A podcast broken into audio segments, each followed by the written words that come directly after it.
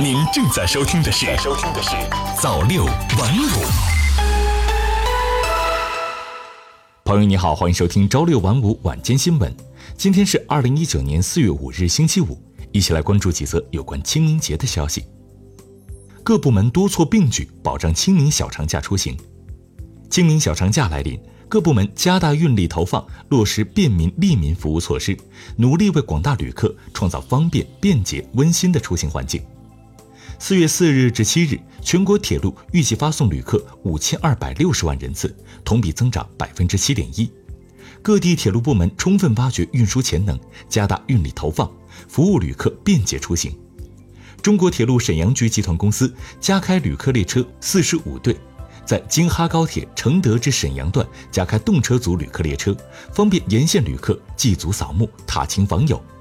太原局集团公司开行太原至运城、永济、临汾、大同、介休等方向的旅客列车，方便旅客前往冥界圣地山西洪洞大槐树寒食节发源地介休绵山寻根揽胜。为保障清明小长假期间旅客绿色出行，国网山东庆云县供电公司提前制定隐患排查方案。组织运营维护人员对辖区内电动车充电设备进行全面体检，对异常问题落实整改措施。国网江苏句容市供电公司严格执行节日期间二十四小时值班服务制度，并制定详细的保电方案，重点加强旅游景区、铁路、汽车客运站等重要场所的安全检查，确保用电安全。来自首都机场的预测显示，四月五日至七日小长假期间，首都机场将运送旅客七十五点四万人次，日均二十五点一万人次，保障航班四千五百三十一架次，日均一千五百一十一架次。为了让旅客出行更加高效便捷，首都机场进一步扩大行李送到家服务范围。凡在首都机场乘坐国航、南航、东航的国内到达旅客，都可将行李票或行李交付柜台服务人员。在办理相关服务手续后，即可离开航站楼。工作人员会按要求将行李送至指定地点。又是一年清明节，您知道吗？今年是清明节成为法定节假日的第十二个年头。那么，清明节在这些年里发生了哪些变化呢？古诗云：“梨花风起正清明。”又到了一年一度的清明节，不知道各位听众，这个清明的三天小长假有何安排？其实，在很长的时间里，清明还只是一个中国的传统节日，而非假日。二零零七年，国务院正式通过决定，规定清明节放假一天。二零零八年，清明节正式成为法定节假日。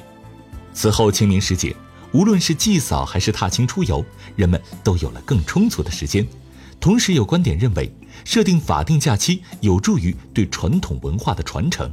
在二零零八年清明节首次成为正式假日时，当时路透社的报道认为，此举不但会鼓励人们把目光重新放在传统文化上，还可以帮助宣扬中国的传统美德和价值观。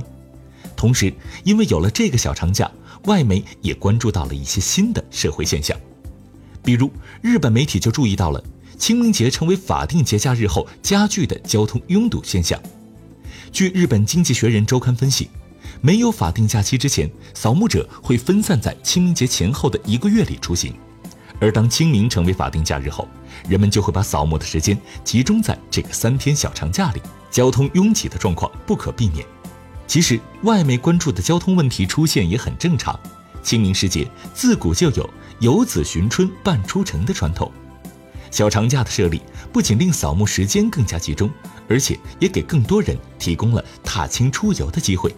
无疑对交通运力是一大挑战。只是日媒提出这个问题的时候，还是清明假期被定为法定假日的初期阶段。清明小长假交通压力大的情况，近几年其实已经改善了很多。英国广播公司网站关注到，代客扫墓的服务形式应运而生。塔斯社还提到了网上祭扫，这些方式无疑在一定程度上缓解了清明集中扫墓的交通压力。